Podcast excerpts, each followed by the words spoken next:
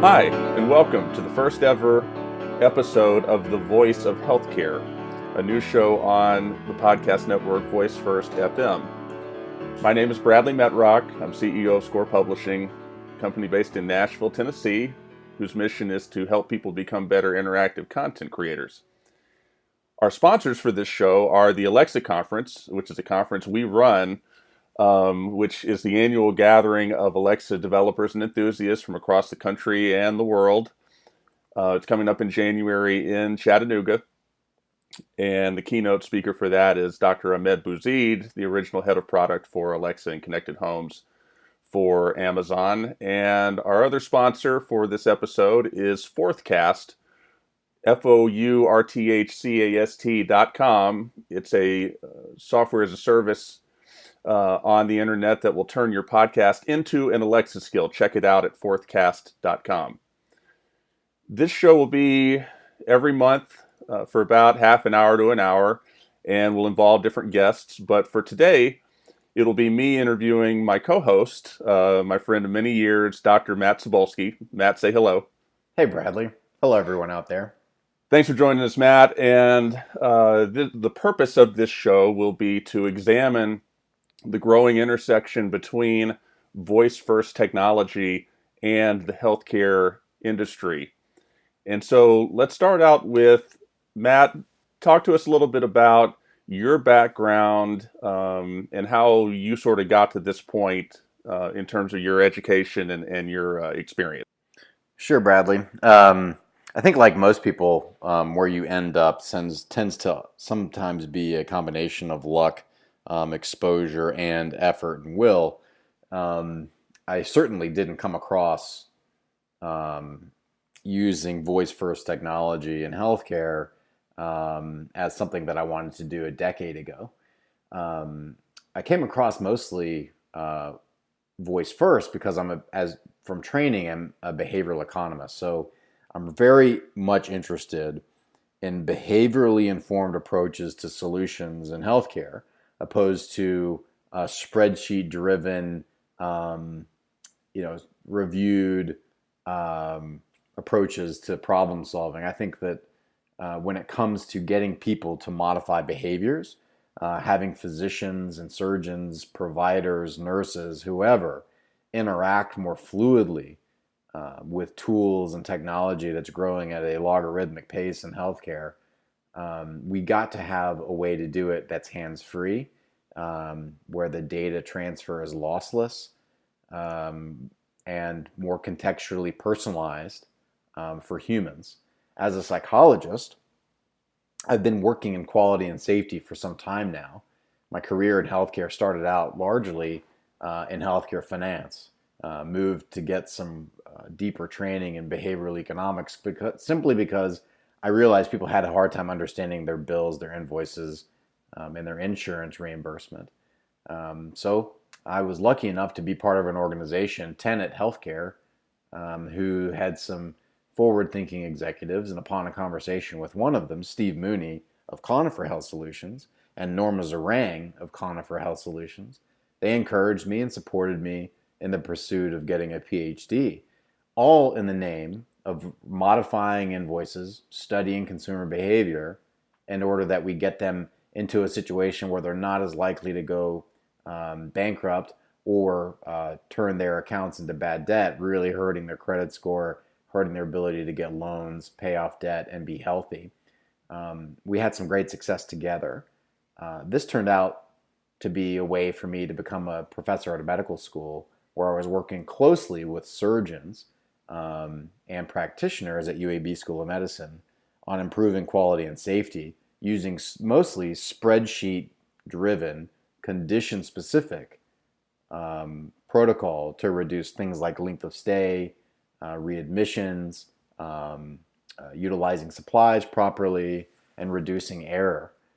Um, I knew as a psychologist that there was a lot of benefit from us looking at the same problems of readmission reduction, quality, length of stay, error, um, utilizing behaviorally informed approaches. But um, I didn't know until recently that the growth of these voice first tools would be such um, rapid advances and ease of use that we could start deploying them in healthcare. And it wasn't until the last year and a half that I got very serious about how we could use something like Alexa, for example, to interact with both providers and patients to make the care that they deliver or the care that they receive uh, more accessible, more transparent, um, extended their reach, um, and provide the financial stability that I was looking to help patients and providers with years ago, uh, and do it in such a, a vivid and unique manner. Um, so, yeah, a long story short, I ended up being involved with Alexa and voice first technology. One, because I wanted to make a difference, but two, it was largely accidental in being in the right place at the right time. Well, you did a great job at the first ever Alexa conference that was this past January in Nashville, uh, and appreciate you joining us for that. And it was a let's total talk pleasure, about. by the way. I, I won't miss it again for the following year. Yeah, no, and uh, it was very insightful, and uh, it'll be great to have you back. Share with us about what your the last week and a half for you, and uh, share with the audience uh, what you spent your time doing, presenting to uh, folks who run the Alexa Fund, and what the Alexa Fund is, and uh, why you were doing that at Carnegie Mellon. Yeah, well, first of all, thanks for the kudos from last year. I was luckily invited to come speak about what these voice first technologies could offer medicine and how it could be changed. Um, there are some amazing things going on across the country with voice first. I mean, one of my favorite examples is Boston Children's Hospital uses the Alexa tool for children in the burn and ICU units. And they use it for entertainment, right? To change channels or music, um, education. You know, what is this disease I have? How do I take care of myself? What are the medications I take and when do I take them? Uh, and importantly, communication with staff.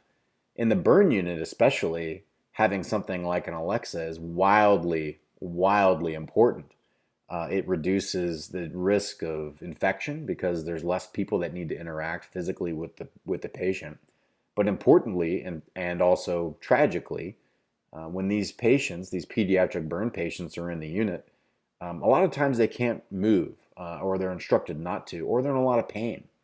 Uh, but they can use their voice, and so if you can use your voice, and you have an Alexa or a Dot or an Echo Show, the world is yours as long as it's connected appropriately. Um, they've had some really interesting success there. But back to the topic at hand, um, I, I wouldn't miss this upcoming conference also, Bradley, because I've been named the lead of the healthcare section. Um, and I'm really happy to do that. Um, and I'm very excited about the speakers we have, as well as the presentations and the networking that's going to be available there. Um, last year, you could really feel the spark and the spirit in that place. Um, so I'm, I'm honored to be leading it uh, on the healthcare side for the following year, of course, uh, with the guidance from uh, Score Publishing.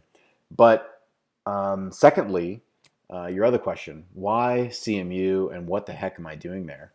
Well, I've been really fortunate to have great mentors along the way. Um, I have um, part of my personality is really extroverted. If you know me, I don't really meet strangers, and I also um, get very, very energized by being around people.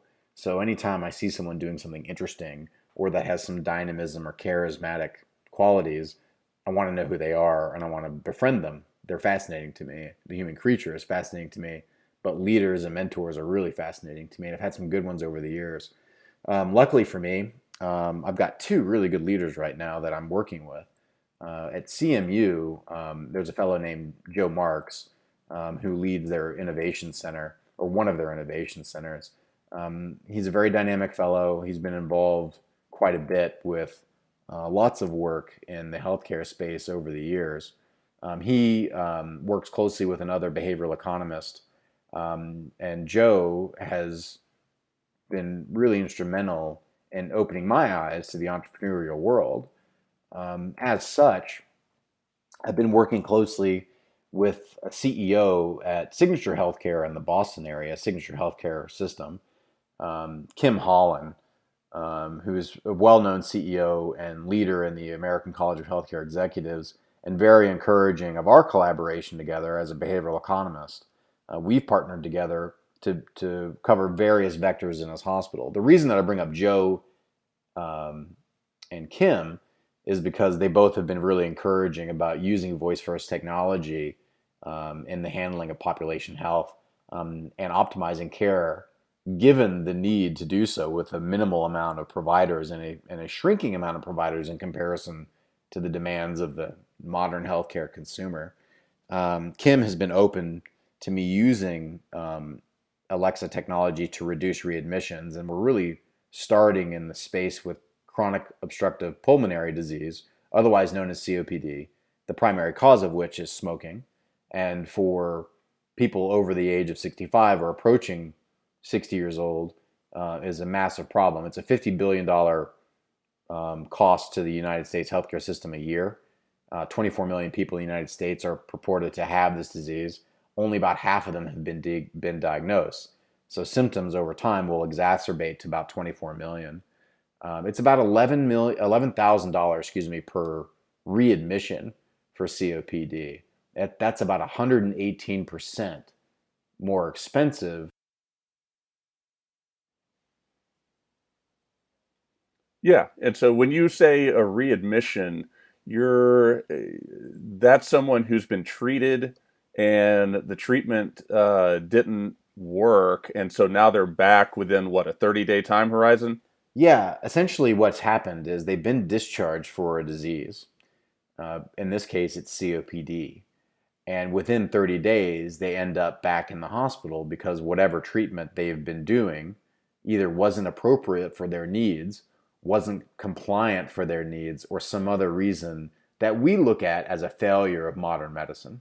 So, yes, it's $11,000 average, but the median is probably higher than that. Um, what you're looking at is a, on top of those readmission numbers, Bradley, the federal government uh, for certain levels of readmissions uh, percentages. So I think the national average for COPD is something like 17% readmission, which is pretty high.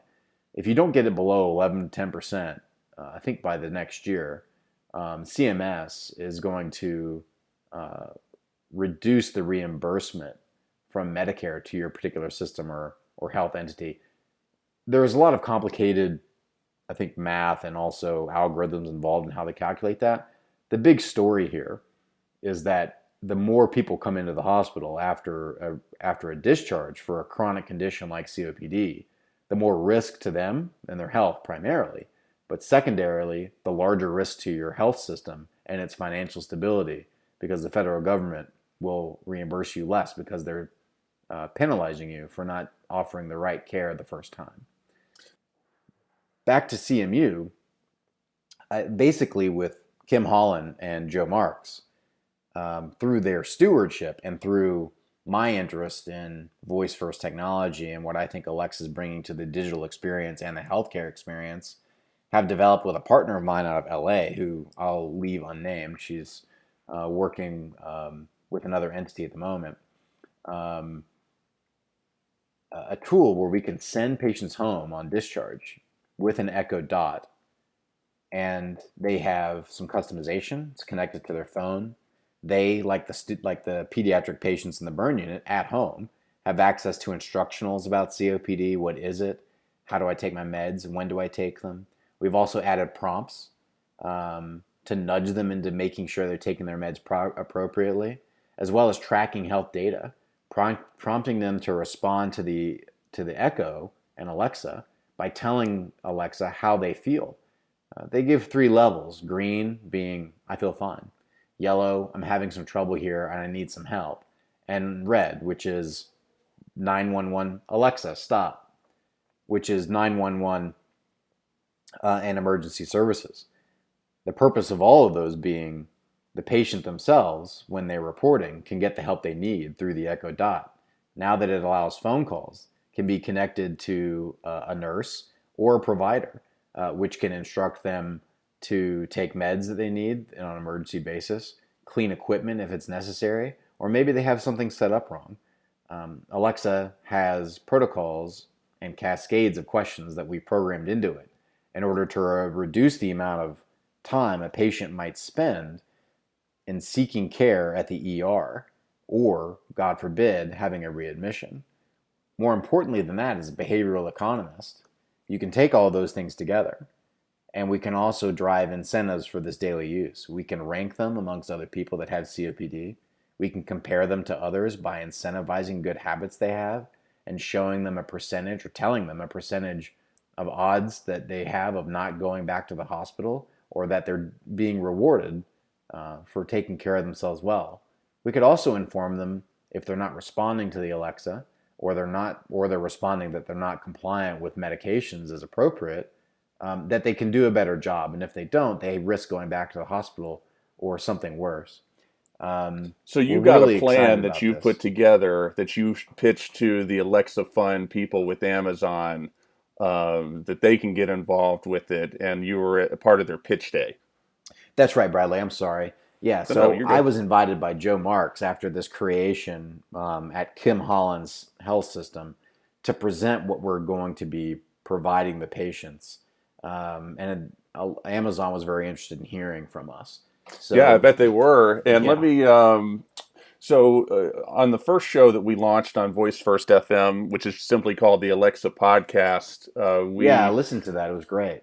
Well, I appreciate that. So we talked about on that show uh, some other news that's come out in the last week or so about Amazon's uh, Echo Show and Echo Look, and I specifically want to ask you about uh, the Echo Look first and get your opinion on this. So uh, the Echo Look, if you haven't uh, heard of it or, or, know what it is, is a uh, combination of the Alexa technology, the the microphone and the voice interaction with a with a camera Oh, and wow. uh, the way it uh, is presented by Amazon to the marketplace is that this is going to be a device that you put in your bedroom um, or near your bedroom that helps uh, with your fashion sense. So it helps you select better looking clothes and. I need all the uh, help I can get, Bradley. Yeah, yeah, well, yeah, yeah, I think we all do. So, uh, but it's it's designed, uh, you know, at least it appears to be marketed primarily more toward women, um, at least at first, and what I find interesting about it, uh, and on the Alexa podcast, I was recounting that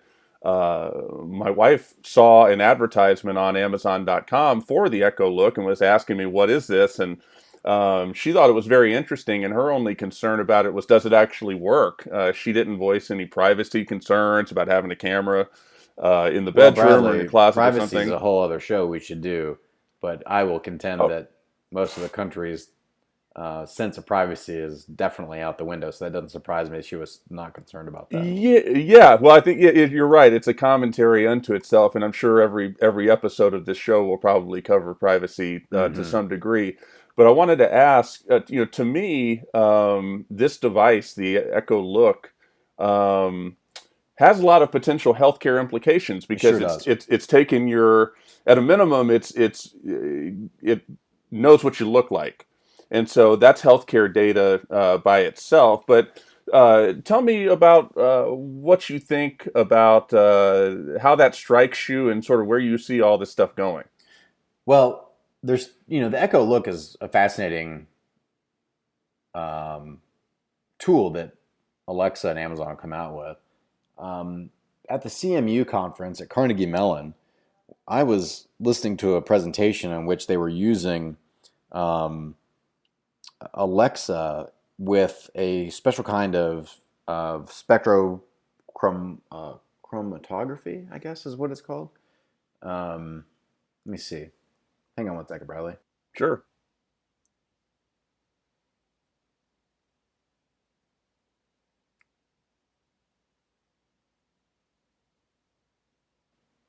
Well, yeah. So there was a special kind of uh, camera, let's just say that, on the Alexa that would be able to look upon uh, all kinds of equipment and measure the vibration of it. okay. And by measuring the micro vibrations in it, what they're able to do is they can inform you what's running in the house the fridge, the sink disposal, the dishwasher, uh, the clothes washer, all distinct vibrations.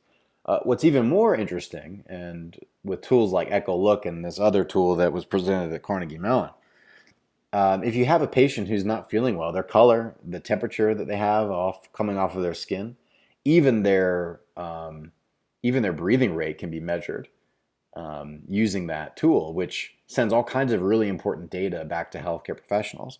Now, if that can be integrated properly into an EMR, and even more importantly, if you can take this out of the AWS Lambda tool and connect it with other vectors that are important for someone's health who has COPD or diabetes or CHF, even for uh, swelling with CHF, for example, um, there can be alerts. There can be alerts that either are automatic or from actual person. Um, this is a profound change in how healthcare can be delivered uh, on a day-to-day basis. I mean, think about it. If you and I just go to the, the doctor twice a year or four times a year, we're missing about 5,000 hours of waking time I'm not being catered to by a physician. Now, reduce the amount of physicians that are available in the world and give yourself a chronic condition, and that ratio gets even worse. So, having tools like this with Alexa, to me, is the harbinger of change. Um, I, you know, you're looking basically at a future where there are less big box hospitals, but there are big box areas with floors full of practitioners who are monitoring or speaking with patients in their homes or through their phones um, using Alexa type products, dealing with their day to day and preventing any sort of catastrophic event. Cool. It's so, very cool. So I let's. I didn't. I didn't realize that the Echo Look was already out in the market. Oh, I don't know if it's out on the market. I just know it was being advertised. I'm not sure when it. I think what it is, it's it, it's invitation only. Um, so I think Amazon uh, is giving it to uh, just a select few people, uh, if I remember right. Let's um, let me ask you about Ionia. Uh, Yeah, share sure. with us what Ionia is and uh, what you're doing with it. Well, Ionia is my consulting firm, but it's also a product firm. So basically, what we strive to do is make things, make changes in healthcare delivery that matter uh, using behaviorally informed approaches instead of only spreadsheet driven approaches. Um, I've had some work in my past where it was just spreadsheet and well, we were just gonna we were just gonna cut our way to prosperity. You know, we're gonna get rid of overhead. We're gonna we're gonna get rid of the, the expensive supplies. We're only gonna allow orthopedic surgeons to use certain implants for knees and hips, and we're only gonna go with certain drugs for anesthesia, etc. That isn't sustainable over a long time, and I realized that working in healthcare. And as a behavioral economist, I wanted to create something that got beyond saving money, that got beyond cutting physical costs, and really promoted social engagement as the blockbuster drug of the century. And so I started Ionia, and I started with one client. And I never realized that I would take off the way I did, but I've been very fortunate to do so. I have three clients now one in the Bay Area, one in Boston, and one in Nashville. Uh, might be adding another one in North Alabama soon. So, our first goal together uh, with Ionia is to engage with clients in order to create delivery protocols that really work closely with how we know the human body, the human mind, and human emotions optimize for best outcomes, period. And that does mean combining talent and combining effort with folks that do work on cutting costs and looking at metrics and spreadsheet driven ideas.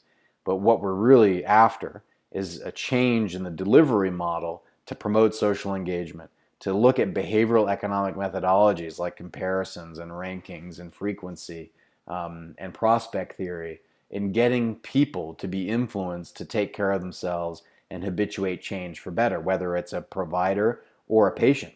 That's our first goal. Our second goal is to create software products that are our own that we can sell as subscription to really help reduce readmissions, length of stay, make the ease of use in the OR more apparent, or any other tool that we can uh, provide on a mass basis to healthcare uh, from an insurance perspective or a healthcare delivery perspective. Um, our COPD tool involves that uh, with Alexa. Uh, our third vector is having health systems, insurers, or other healthcare entities come to us and say, look, we have a problem, but we'd like to solve it with less people because we just don't have them. Can you help us create something using Alexa or other tools uh, and behavioral economics to affect change on a large scale system um, given the problem we brought to you? So it's really kind of a customized solution um, vector that we're offering. All three together, we all hope that we can affect a lot of change to a lot of people in simple but vivid and unique ways, allowing the patient and the provider to connect and engage in ways we'd never had uh, the capability to do before. Awesome. So thank you for sharing all of that, and uh, thank you for sharing uh, all of your your experience and your perspective over this show. And I'm going to wrap this up by saying, every month the two of us will host this show. Yes, we uh, will. We we will uh, have on. Um, all sorts of guests in the healthcare sector. A lot of this show focused on Alexa, sort of out of necessity. You know, it's the it's got such a, a clear market leader position, but um, you know, as Google uh, catches up and starts to do some unique things, and as Apple rolls something out over the summer, uh, you know, we'll incorporate that as yeah, well as. I mean, yeah, whatever. Uh, I'm really excited about all these major players delivering their voice first technologies and seeing who's going to win that game. And I bet you, Bradley, some people are going to be better at certain facets than others. And I really look forward to talking to these experts as changes come out with you and vetting uh, these for the general public to discuss. Yeah, absolutely. And and competition in the space will be good, and it'll be great to have Amazon and Apple, uh, you know, and Microsoft and Google and and uh, any number of small to medium sized companies all competing to create compelling voice first uh, products and services. So uh, all of it, uh, as it comes out, will be evaluated here as it pertains to healthcare, and we're excited to have this show as part of Voice First FM. Yeah, Bradley, we're going to learn a lot. Uh, I think we're going to be blown away a lot too, and I'm happy. Yeah, well, you're with you. I, yeah, yeah, I'm I'm not part of the industry. I'm just sort of here, and uh, I'm here to ask the dumb questions that uh, nobody else will will ask. So, uh, and I'm I'm totally comfortable with that. But Matt, thank you for sharing your time with us, and until next time.